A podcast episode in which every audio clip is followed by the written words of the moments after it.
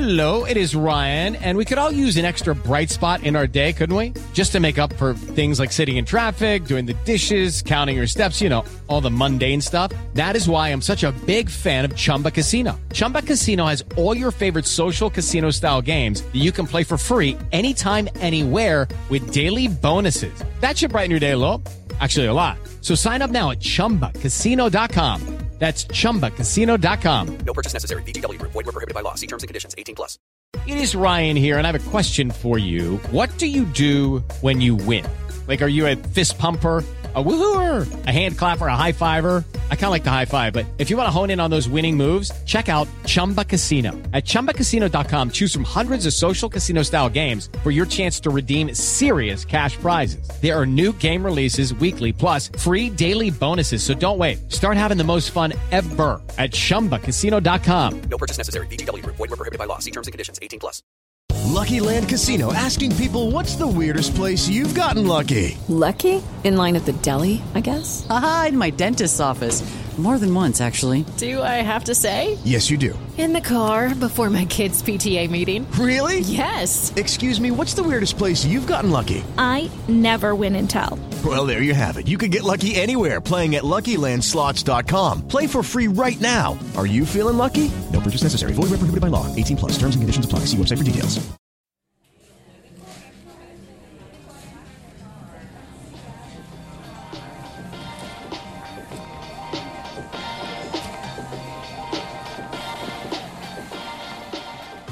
Hello and welcome to another episode of Zero Ducks Given. It is episode 10 if you're counting. Uh, not that it's really important, but it's episode 10 if you're counting. It is a cricket podcast, and I am joined once again by the inimitable Mr. Daniel Norcross and ex England cricketing legend, Mr. Stephen Finn, as well, uh, for a non England based podcast. England uh, not playing at all this week if you're listening live, and also. Nothing interesting to report on the England front as well. Ever since Jofra Archer injured himself on a fish tank, it's all been very, very quiet. Uh, we will look at the South Africa and Pakistan brilliant ODI series that is taking place at the moment and uh, a bit of cricket shithousery going on there. We'll look ahead to the start of the IPL and the county championship, believe it or not, starts this week, despite the fact that it was snowing across parts of the UK this week. And very excited to say, we are joined by the one and only Sarah Taylor. She is going to be popping in on the podcast a bit later on as well. But uh, first of all, Stephen Finn, a belated happy birthday to you, sir. How was it? Because you were in that sort of um that sort of horrible sweet spot where both your birthdays were, were quite restricted and quite lockdowny. How was it? He's, he's older than two years old. he's, had, he's had plenty of good ones before. Sorry, both your COVID birthdays, I should say.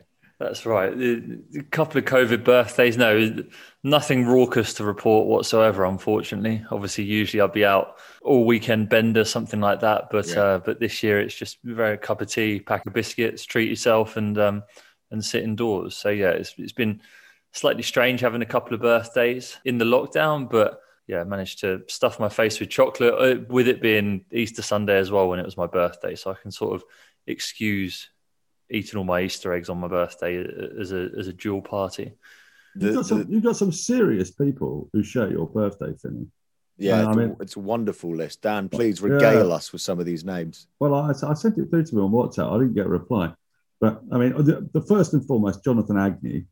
Mm. And I, I had to send Aggers, uh, well, I didn't have to, but I did. I sent him a happy birthday message on his birthday as well. And uh, he tells me that Finny always sends him a message first thing every year. So that was something I didn't know. There we go. Um, uh, other cricketers include the great all-rounder Bapu Nadkarni, beautiful name. Paul Downton, the man who had a bail that went into his eye that ended his career. But Didn't that, that happen to Mark Boucher as it well? did, didn't it? yeah. They did. Dangerous thing, these bails. Well, keepers don't stand up, is what I say. Uh, and uh, and the great Charlie Hallows.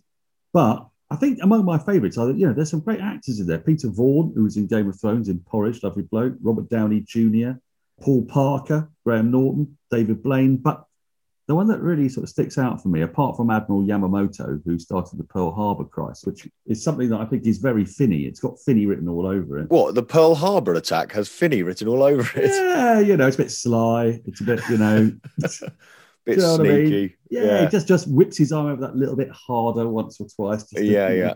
Get it the up there. intentional no ball so that he bowls from 20 yards. That's it. Very Admiral Yamamoto. I think everyone would agree. but it was Dave Hill from Slade that convinced me that astrology is a real science. Because, I mean, looking at him now as I am doing on Zoom, the similarities are just extraordinary, aren't they? Yeah. I, mean, I wish I know who this person was, but Well, go and have a Google. You must remember. Yeah. Do they know it's Christmas? I know There that's you go. other I- one. I- I, I've wish got- it could be Christmas every Oh, day. That's all. Hang on. How do I? How do I'm trying to get a photo up for Finny. There we he go. is. There you are, Finny. uh, it's uncanny, isn't it? That's Dave Hill from Slade. I mean, yeah, that's a that's quite a recent photo of David when he was in his prime. Yes. What do you do? You buy into uh, all this star sign stuff, Finny? I, I, I, I'm a Scorpio. I've got no idea what that's meant to mean, wh- how I'm meant to behave. But it's, I I think it's all a load of bollocks. But uh, I'm sure there'll be people listening to this who get quite offended by that. Are you into all that stuff, Finny? No, no, I'm not really. I just know that apparently I'm a. I think I'm a fire sign, so it must mean that I get pissed off easily, which Oh, um, well, it goes hand in hand with being a fast bowler, I suppose. maybe there is some Cri- truth in Cricketers though, cricketers are quite superstitious. So, I- I mean, are there any astrologers out there? You know, do you find yourself bowling to Chris Nash and he goes, "Yeah, that's exactly what I'd expect from an Aries." It's not what we tend to go through. We got we're preparing for the Somerset game tomorrow morning um, at Lords, our first championship game of the summer, and we'll have a team meeting. And yeah, after we've gone through their technique and where they score their runs, I don't think we'll be visiting what star sign they are. right, yeah. Put a gully in for him. He's a Capricorn. Yeah. Yeah. uh, let's move on to cricket then. Anyway, happy birthday, Finny, but let's move on to cricket. South Africa versus Pakistan. What a couple of ODIs it has been. The first game went down to the final ball, and uh, the second game, Pakistan chasing 342, were absolutely dead and buried. But uh, Zaman, unbelievable innings, finished on 193. But the big talking point on social media was Quinton de Kock being a cock, basically. A bit of cricket shithousery. So if you haven't seen this video going around, what happened was the ball got hit out to the fielder. It was hurled back in to Quinton de Kock. Quinton de Kock did the old thing that you only ever really see in sort of Sunday league cricket, and I've never really seen international level. Quinton de Kock stood behind the stumps. He gestured towards the bowler's end as if the ball was going that way, so that the Pakistan batsman relaxed, didn't really ground his bat properly, uh, whipped the bails off, and he was run out.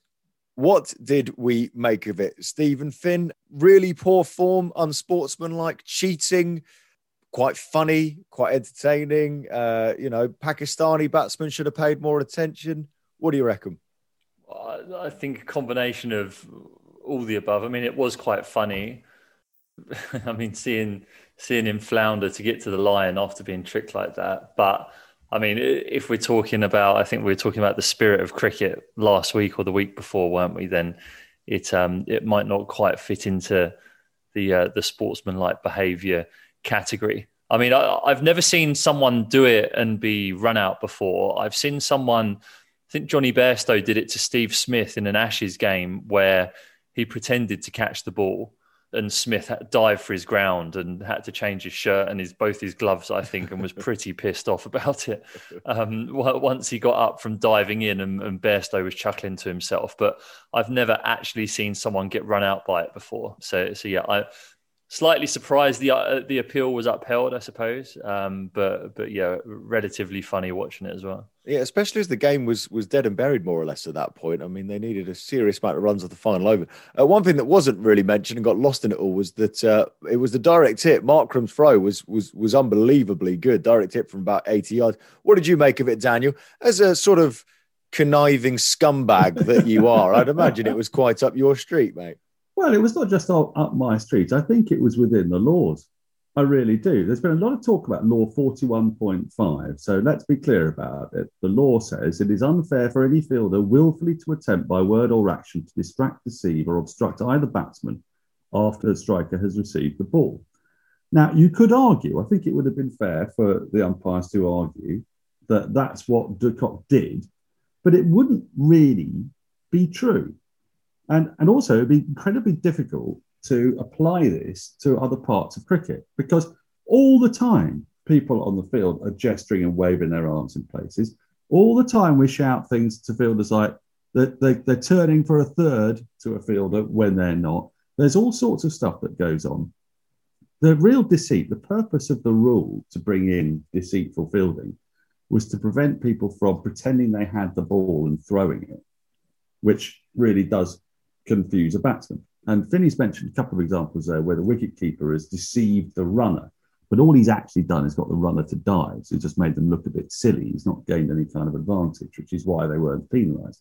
The issue here is that had the umpires interpreted that as fake fielding, then there would have been five penalty runs that have scored two runs for the runs, and the ball would have been dead, which would have been a nightmare for the scorer because it would have meant that somebody just suddenly scored two runs of a ball that didn't exist for a kickoff.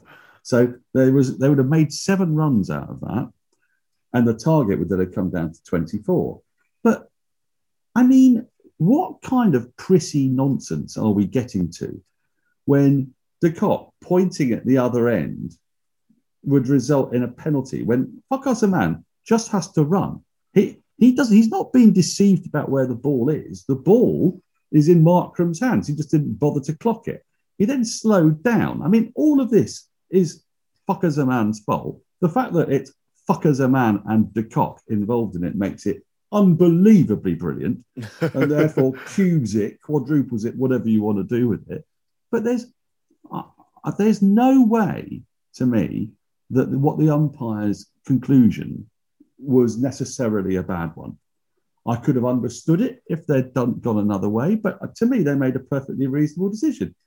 And I don't think that fake fielding law was brought in for that.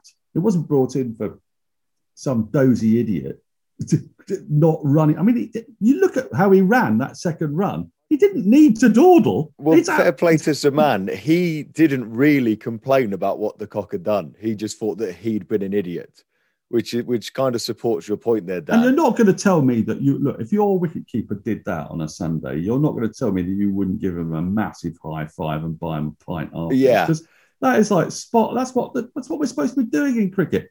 It, caveat emptor, you know, like someone can someone can play a switch hit. They can suddenly turn their hands around and become a left-hander. We don't go mad about that. I mean, maybe we should do.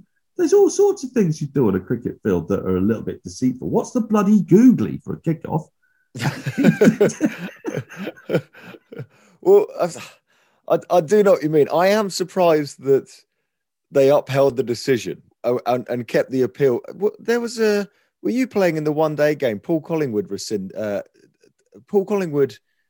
The Grant Elliott. Yeah, appealed situation. against New Zealand. What, what, was and then um and well, then he got in his way. Yeah, he got in, he got massive in his way at the Oval, I think it was. Yeah, and then the umpires came to Collingwood and said, "Do you want to uphold your appeal?" And Collingwood went, "Yeah, I do." Yeah, and there was uproar about the the unsportsmanlike behaviour of that. So uh, one of the few times I've ever seen Kiwis get angry, I think that day.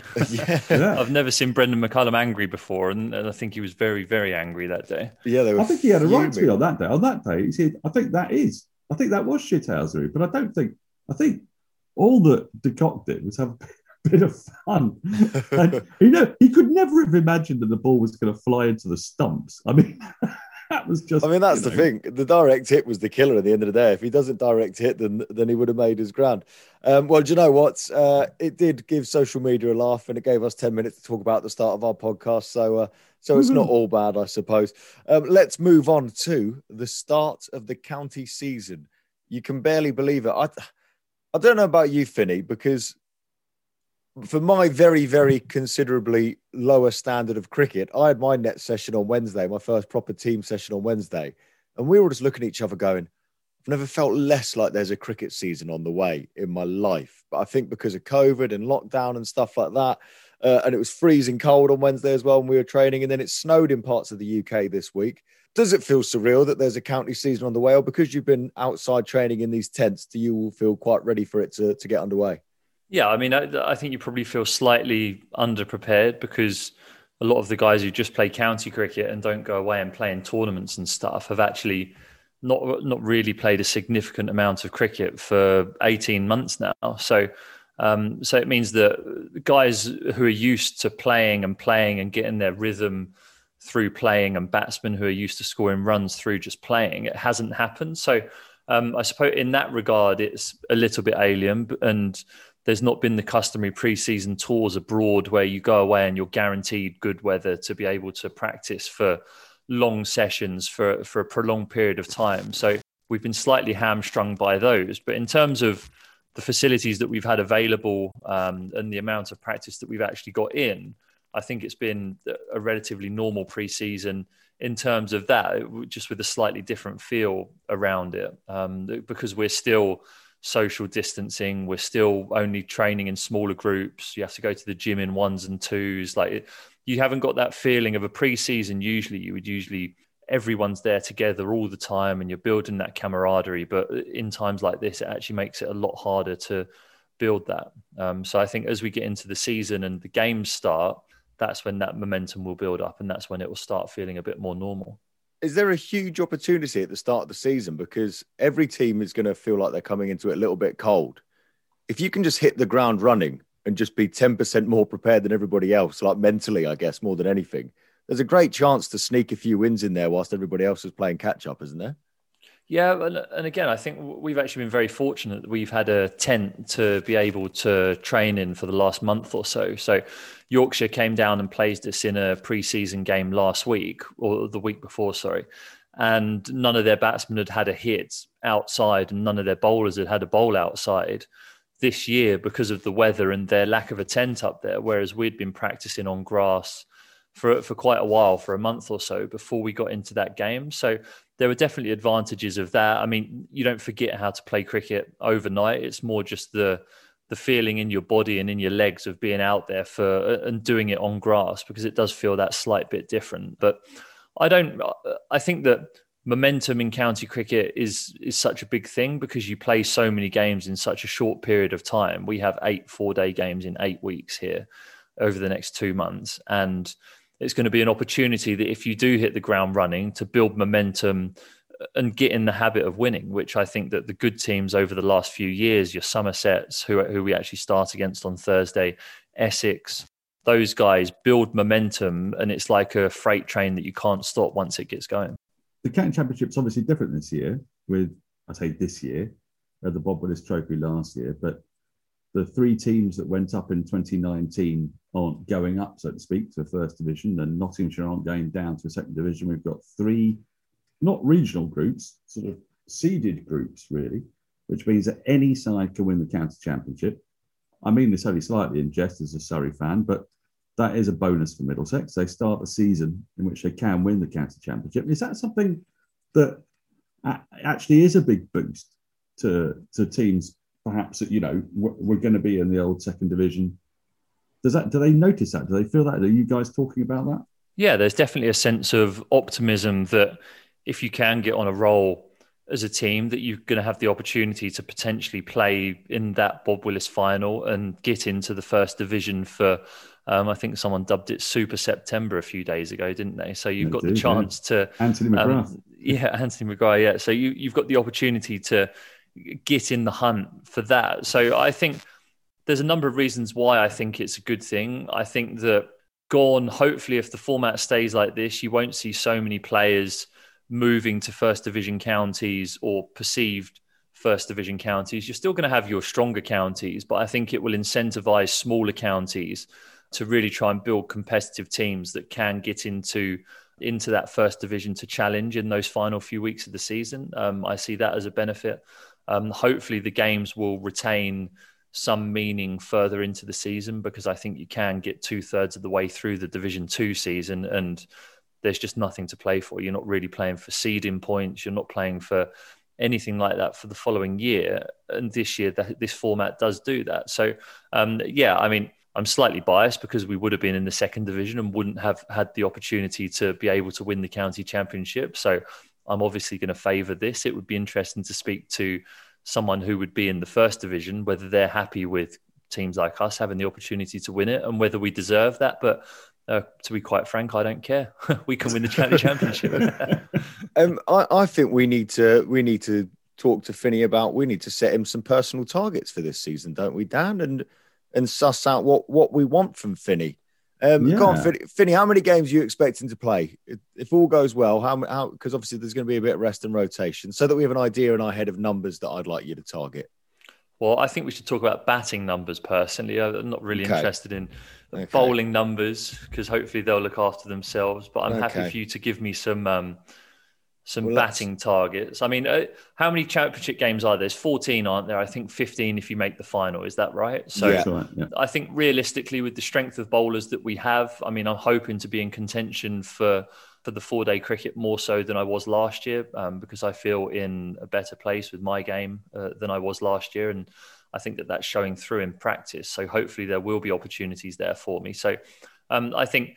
If I played half the games, maybe I think that, that that would be a good place to start. So, say seven of the fourteen be something that I'm Well, now, targeting. now, assuming that Middlesex get bowled out every time, because let's face it, they're not a very Yeah, strong yeah, team, and they're in a they're in a tricky league, and they're up against some massive size like Surrey and Somerset. So Well, Finny's on 551 first class wickets. So if you could take 49 wickets, mate, in uh, in, in this season, that's that's, That's- the big that's- round. that's- I'll be getting a call up for England if I do that. in, in seven games, that's not. I, I, I genuinely think that he's batting. I think he's right about batting stats because I think he'll probably, if he plays seven games, about fourteen times for Middlesex.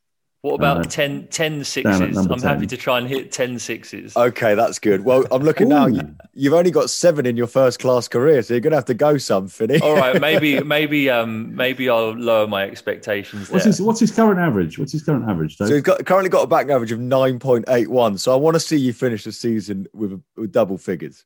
Yeah, I'm happy with that. 100, 170 runs, I think, is a reasonable Okay. target. With 170 seven sixes. 170 runs. Yeah, we want you to seven double your Yeah. your total sixes, which is currently seven. So if you can hit seven sixes and get your batting average to 10 this season, and obviously we want to see 150. You've got two first class 50s. We want 150. Happy with that. What what should we but what what what are we we need to dangle a carrot in front of him, Norcross. What, above and beyond honour, adulation, and um, proving us wrong? That's all I've played cricket for for the last 18 years, really. The um the the admiration of people. That's it. Well, what does he? What does he? What does he? You know, what do you really want for? I mean, a good haircut, obviously. Do those at home now. Quite happy with mine. yeah, well, you know, yeah, please. Yeah, what, are. what, what's what's missing in Stephen Finn's life when you look around? Yeah. What what could you, what what could me and Dan provide that is a Blu-ray of, of the Sweeney film uh, and the Well, I'm still two? waiting for my birthday present from you both. Yeah, that's yeah. Yeah, well, the Royal Mail's in all sorts of trouble at the minute. Yeah, Finny. Exactly. don't think COVID, there's a pandemic COVID. on, mate. Yeah, know, have a on. heart. There's a pandemic on, mate. Come on. I'm trying to think. I'm looking around at my bookshelf here to see what I don't have on it. Well, I could sign the book I edited for you if you like. I mean, it's, it's a very, very valuable piece. Well, look at your, but yeah, your shelves are quite empty, aren't they? Yeah, there's not many Player of the Season trophies, is there? There's only one of those actually. There's only one, but there are three Ashes winners medals up there. So Yeah, I'll I- give I you don't that. know if I've mentioned right. that before. That's quite good. Yeah, that is quite good. I'll, I'll give you that. I'll give you that. Well, I'll tell you what. We'll, we'll go to the pub at the end of the season, and uh, and if you if you hit seven sixes, uh, then then What, half proper the drinks. champagne. Proper champagne. Yeah, we'll get you a posh bottle of champagne for seven sixes, and we'll get you another posh bottle of champagne if you you finish with a batting average of ten. But in exchange, if you fail either of these, then you have to get the posh champagne. Okay. And that is Bloody coming hell. out of the advertising budget. Yeah. Yeah, oh, yeah, yeah, yeah, yeah, yeah. We'll take The that. Out of petty, we'll sponsorship. take it out of petty cash. We've we, none of us have been paid for doing this podcast yet. We're all going to be out of pocket by the time we get to September. Most expensive thing foray of my life moving into this. Uh, well, I'm looking forward to that. It's um, it is genuinely going to be great following the Middlesex scorecard religiously every week now. It's going to be like I've got a fantasy football team, except it's only Stephen Finn. I'm just going to be fascinated. I'm just going to be watching 11 Stephen Finns every week. Praying that I don't hit sixes and don't get any runs. yeah, exactly. Yeah, I'll, I'll set up a separate WhatsApp group, Dan, just you and me, mate, and we can we can talk on the sly about whether Finny's. Well, we just we just need Adam live to bowl at him. Well, I always set up a GoFundMe page. You never know. I mean, there's there's a there's always ways, aren't there, these days? That's true. I mean, Oh, I maybe we're in for about seventy quid here, so I think we could probably. maybe we should go away this week and have a think. There could be some sort of charity angle, Dan. We could perhaps donate some money to to the Lord's Taverners, depending on Finny's six hitting prowess. We'll uh, we'll we'll chat about this in the week. Um, now, as the county cricket season approaches, Daniel, we we didn't have time for this last week, but uh, Daniel has uh, has a theory, a thesis, if you like, and he compares waiting for cricket season to come round to the culmination of the Second World War. Daniel, I, I don't really know anything about this, but you- but you've been desperate to get it off your chest. So please tell me what the hell's going on here. Well, it's it's all right. I mean, to, to cut a, a long six-year story of, of human tragedy short, essentially, it occurred to me one day because as a cricket commentator, especially when working for the BBC, uh, often when you find yourself entirely at a loose end from the beginning of October until April, unless you know good fortune comes your way, and uh, and I realised that there were six months of the year that we loosely call the off season which is a thing that I despise uh, beyond anything in the world. There's there's nothing worse than it. There's you're constantly filled with beseechments from your beloved to go for a walk or enjoy the autumn leaves falling or embrace a warm fire. Uh, but there's there's no no pleasure to be had from the off season at all. It's six months of lonely misery and darkness.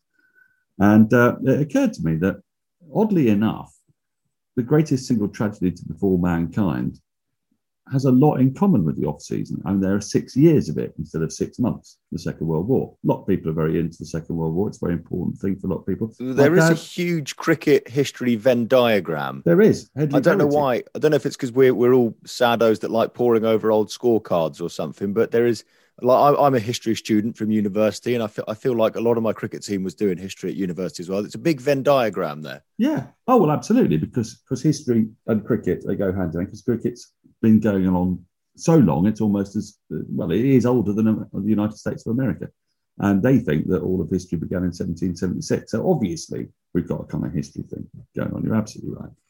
And so I thought one year equals one month of the off season. So as I thought about it, I realised that the parallels were extraordinary. So at the beginning of October, what you do is you imagine yourself at the beginning of September 1939.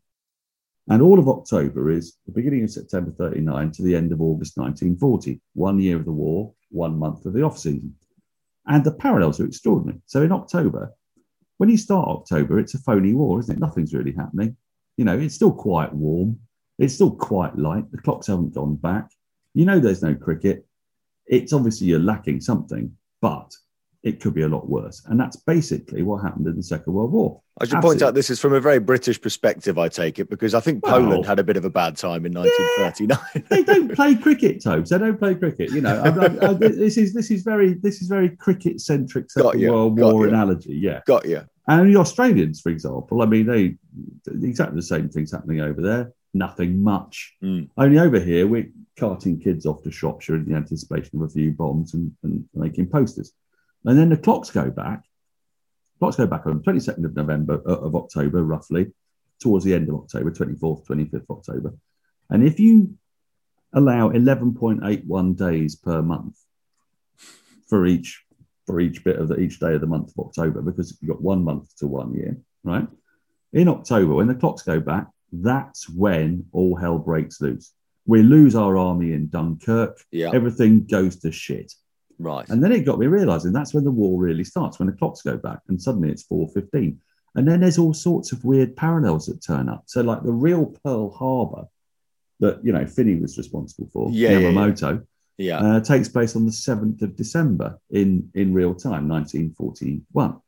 And of course, in our world, that actually happens on the 8th of December, 19, uh, 8th of December, any year that you're in, 8th of December, which is the earliest sunset, the darkest day. What did they call Pearl Harbor? They called it the darkest day.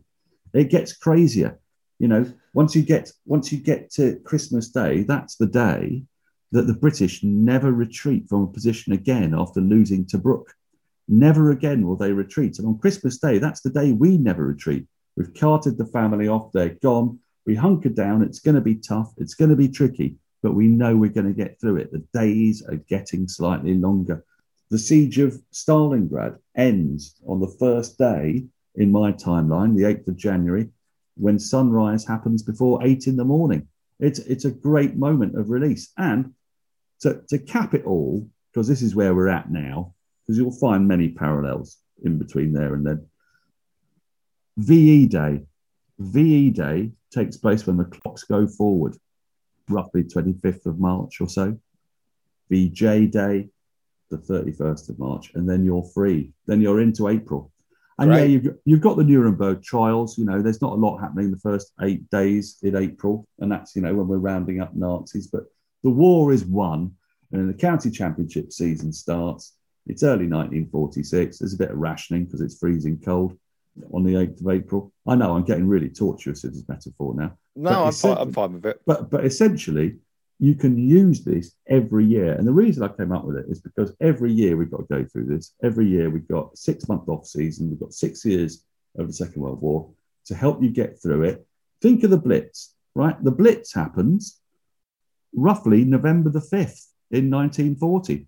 So when you hear the fireworks going off, those are basically Nazi bombers all That's over really- London. That's really taken the gloss off any future firework display that I go to.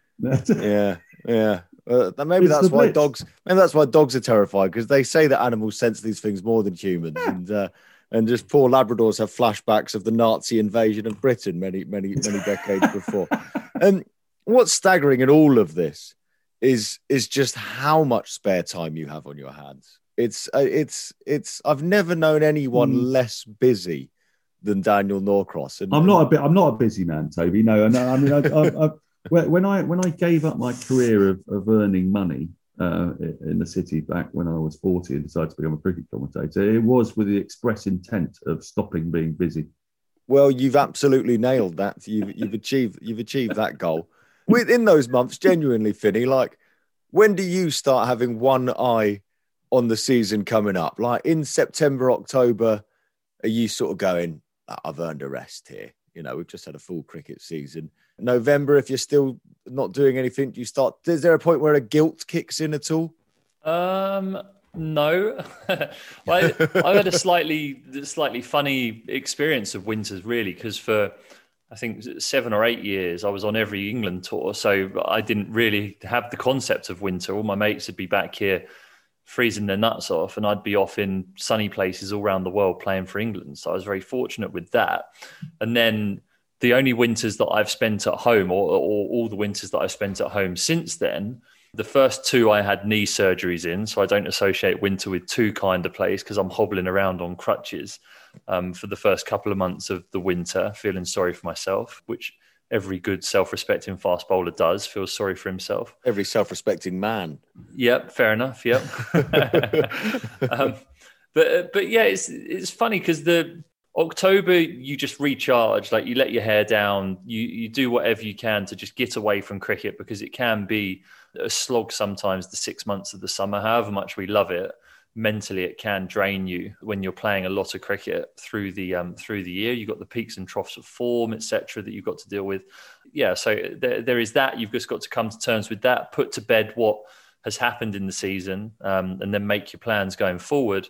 And then it's like this gradual crescendo of anticipation from November to March, um, where by the time March comes around, you, you're really trying to make sure you're hitting your straps again. you know, one of the weird, weird things while you were saying that, um, at the Bob Willis Trophy final this year, which was right towards the end of September at Lords, it was freezing cold, and I was on commentary with Vic Marks, and Vic has just retired from his role at the Guardian, and I sort of talked to him. I said to him, "Winter, Vic, what are you going to do? Winter?"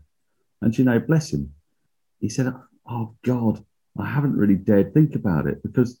I've not had a winter in England. And he tried to work it out, and it was like two in the previous 43 years. Basically, from the age of about 20, 21, he was either playing grade cricket in Australia, or he was touring with England, or he was playing state cricket in Australia, or once he'd become a journalist, he was following the England team everywhere. And so the reality the, the, strange reality hit him that when you leave cricket, when you retire from cricket, winters actually become a real thing. And he was like, he's like 62, 63 years old. And the reality of winter was finally was hitting him. That is the whole point of cricket. That's why we, I know. the three of us chose it as a sport. Is that you do six months following the sun in England, and as soon as it gets cold, Yeah. you, you book a flight to Sri Lanka or the West Indies or South Africa, or Australia, and you go and watch it there. That was Yeah, the that's the bloody plan un- until Talksport and COVID came to ruin it for me. Yeah. I know. I've tried explaining it to my to my, to my much better half Pippa. That uh, think of all the holidays we're going to get to go on, but uh, I haven't convinced her just yet. Uh, now, whilst we were talking about that, we were joined by ex England legend, the one and only Sarah Taylor. Hello, Sarah, and thank you very much for jumping on the call and and politely sitting there quietly whilst Dan was waffling on about something. I never know what he's going on about. How are you, Sarah? You okay? I'm very well. I enjoyed that. That's absolutely spot on. You just chase the sun. That's it. That's we. Well, we were asking Finny about uh, about off season and uh, and basically how long he switched off from September before he actually started having one eye on the next season. Can you can you remember your sort of post season? How long was your warm down period at the end of the season before you went? I should probably start thinking about playing cricket again. I reckon it was probably about. There's, there was always that awkward period where you knew fitness testing was coming up just before you went away, like that kind of. Finny's nodding, yeah. Yeah, it's the, the thing. Believe me. Um, I reckon we probably got about two weeks to just relax, and then we were off. There would have been a tour that we were going ready, getting ready for. And we were off. Every cake that you eat through October and every beer that you have through October, you just got one eye on the bloke with the calipers at Loughborough waiting for you as you come in. And and it's like when he does his, I mean, he does your first one, and they can always tell, like from the first couple, whether you're a bit higher than you'd usually be. And the bloke could just say, "Oh, had a good October, did you?" "Well, yeah, I did actually. Yeah." is, is Caliper Man? Please tell me Caliper Man is massively overweight. You know, because that, that's what I would do if I was at Yeah. Loughborough, just to troll you all. No, um, I would, you can't. I, would you get can't very be. comfortable. I'd get like Alec Stewart's brother Neil, and I'd get him to come at you with a set of calipers, smiling. No, they're usually smug bastards, though. Yeah, I bet. Yeah. Yeah, it's not. It's normally the way. Either it's a really fat bloke, or it's a guy who wears shorts no matter the temperature and is absolutely shredded and actually enjoys running and working out and things like that. Um, now, Sarah, thank you very much for joining us. So, at the time of the release of this podcast, it will have been announced that you are playing in the hundred for Welsh Fire. How are you feeling about that? How are you feeling about playing a bit of cricket? Yeah, I think I've got to get my body ready, but I will be good. It will be uh, nice to kind of uh, blow the cobwebs off my pads and my gloves and then get back out there. But no, I'm looking forward to it. It should be really exciting. We've got a good little young team at Welsh Fire and some amazing um, international players. So uh, it should be good. And it'll be nice to spend some time in Wales because I actually haven't, weirdly enough. Well, the, the good thing about playing franchise cricket and not playing for England or, or county cricket is that there's no man with calipers in franchise cricket, so you can, you, to your heart's content, until the middle of July, just do whatever you like.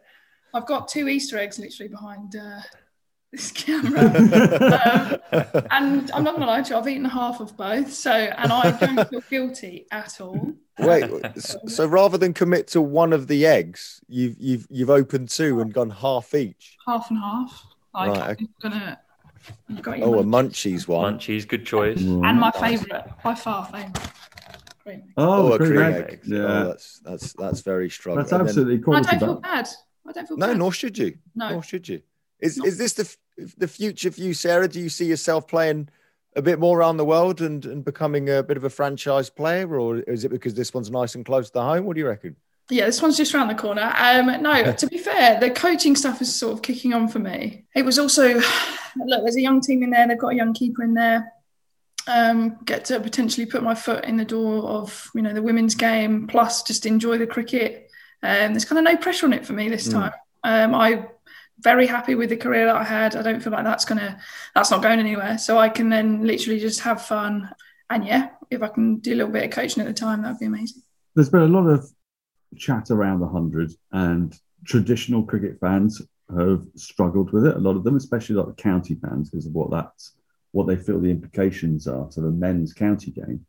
But for women, the, the hundred is an incredibly important competition, isn't it? I mean, this is a real. This is what what you were really waiting for last season when the pandemic came in. It's different, isn't it, from you know previous T20 tournaments that have been set up. Yeah, exactly. Obviously, more money means that you know there's young girls out there that missed out last season on an income.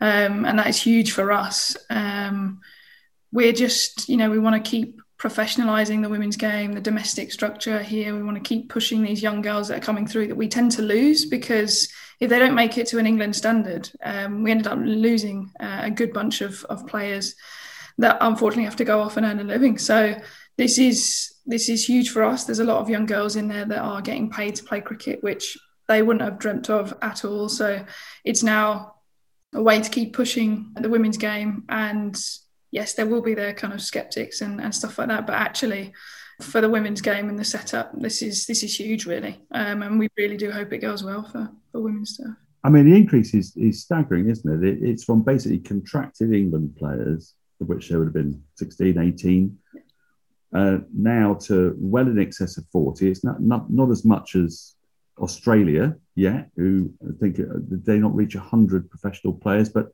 it's that's moving in the right direction, isn't it? And that's the only way that England are going to be able to compete with Australia, who, let's face it, you know, they just won the 22nd consecutive one day international. It's getting a bit daunting. That we've, we've got to professionalise English women's cricket, haven't we? Yeah, we do. Like you, I think the thing that they've got and that you can see is that their kind of pool of youngsters that come through, they're almost ready. They've they've been in the highlights of the the Big Bash. They've done everything that they can um, in terms of all those scenarios that you probably try and put these girls under those tight scenarios in nets. Like they've done them during the games. They are experienced players before they've even put on an Australian shirt. So um, we want that here. We would love to get that many professional players over here, but you have to start somewhere. And you know, this is where we're starting, and we're going to push on from here, hopefully, um, and get a lot more girls being professional in the long run, hopefully. Yeah, and Dan mentioned it there 22 wins in a row for the Australian women's uh, ODI team, which begrudgingly we have to give some praise to, as much as it hurts me to ever say anything nice about Australian cricketers at all. Uh, but Meg Lanning is going to be in your side at the 100. I mean, I mean, she's a proper gun batsman. Must be exciting to, to play alongside her. Yeah, she's probably one of the reasons that I wanted to come back and play. I'm so fed up of playing against her that it's going to be nice to actually stand as a non-strikers and, and watch her score runs for the team I'm currently playing in. So um, yeah, no, she's a massive draw, a massive draw for people to come and watch as well. I, I don't think there was when I was deciding on coming back to play, um, she was definitely a pull. That was um, I obviously want to be kind of under her leadership. Um, Matthew Mott is a, the head coach as well, and he's obviously been extremely successful with the girls. So um, it'll be nice to kind of work under him as well and, and you know pick his brains on the coaching side of things as well. So yeah, it should be good. Uh, and finally, on Sussex as well, you mentioned you're coaching alongside uh, Ian Salisbury and James Kirtley over there, which must be an amazing experience. Um, how's the team looking ahead of the new season? The guys are doing really well. Um, they've trained really, really hard. Obviously, you've not got the pre-season where you go overseas and, and stuff like that, but marquees seem to have kind of been built everywhere in this country uh, for the guys to train outside. So um, they've put in a lot of hours. Um, they're very, very ready to go. They've, they've done. They've ticked off their warm up games, and we've got a nice, good round balanced squad actually. Um, if I look at it, some youngsters um, and then some very experienced players. So um, I'm excited about this year. Very, very excited.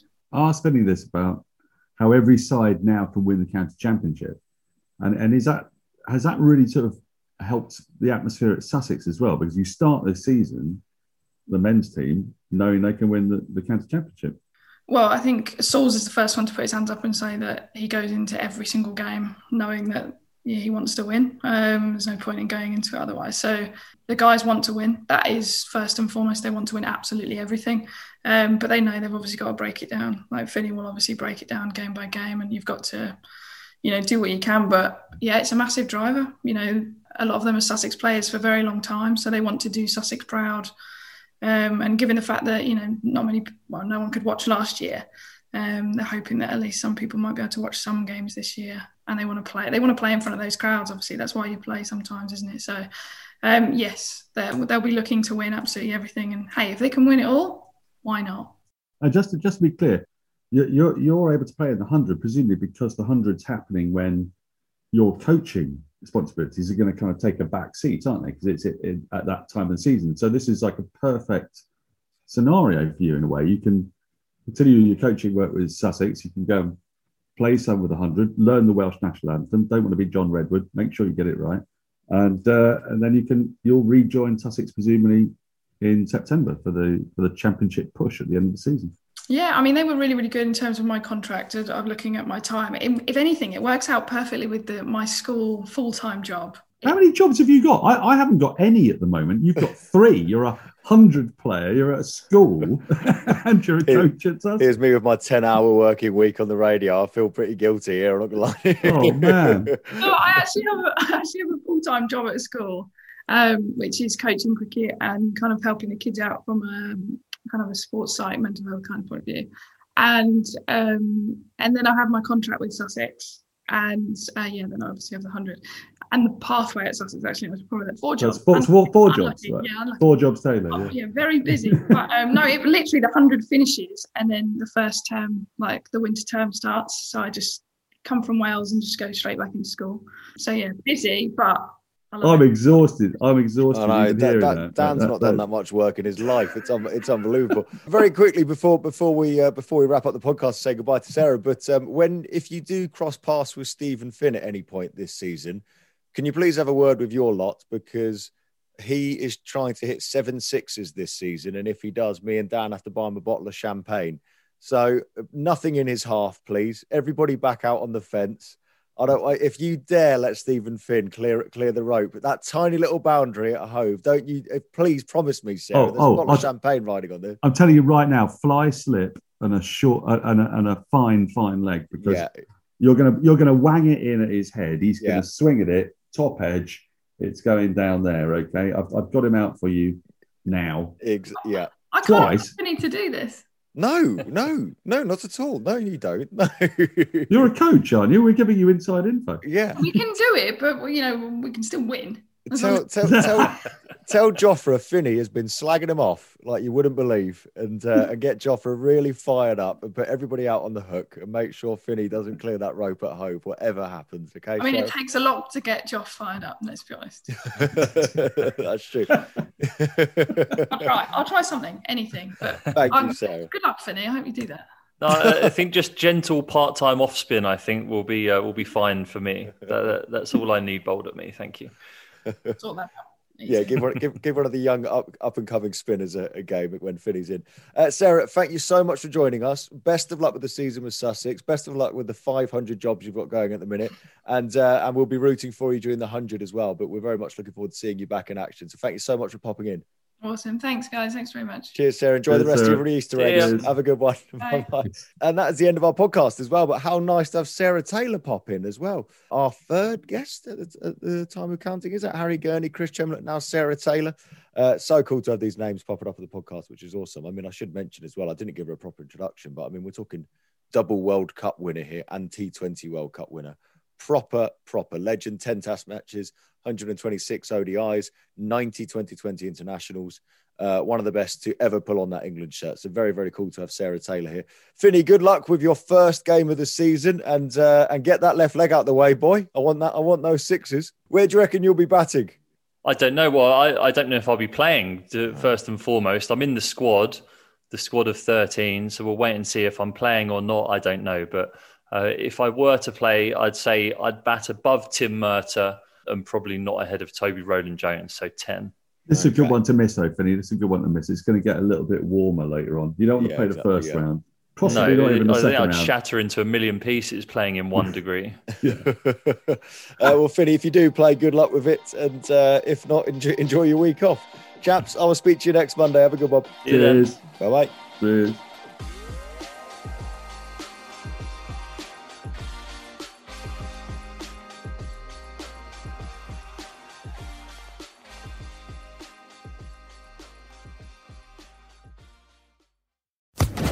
Social Podcast Network. With the Lucky Land slots, you can get lucky just about anywhere. This is your captain speaking. Uh, we've got clear runway and the weather's fine, but we're just going to circle up here a while and uh, get lucky. No, no, nothing like that. It's just these cash prizes add up quick. So I suggest you sit back, keep your tray table upright, and start getting lucky. Play for free at LuckyLandSlots.com. Are you feeling lucky? No purchase necessary. Void where prohibited by law. 18 plus terms and conditions apply. See website for details.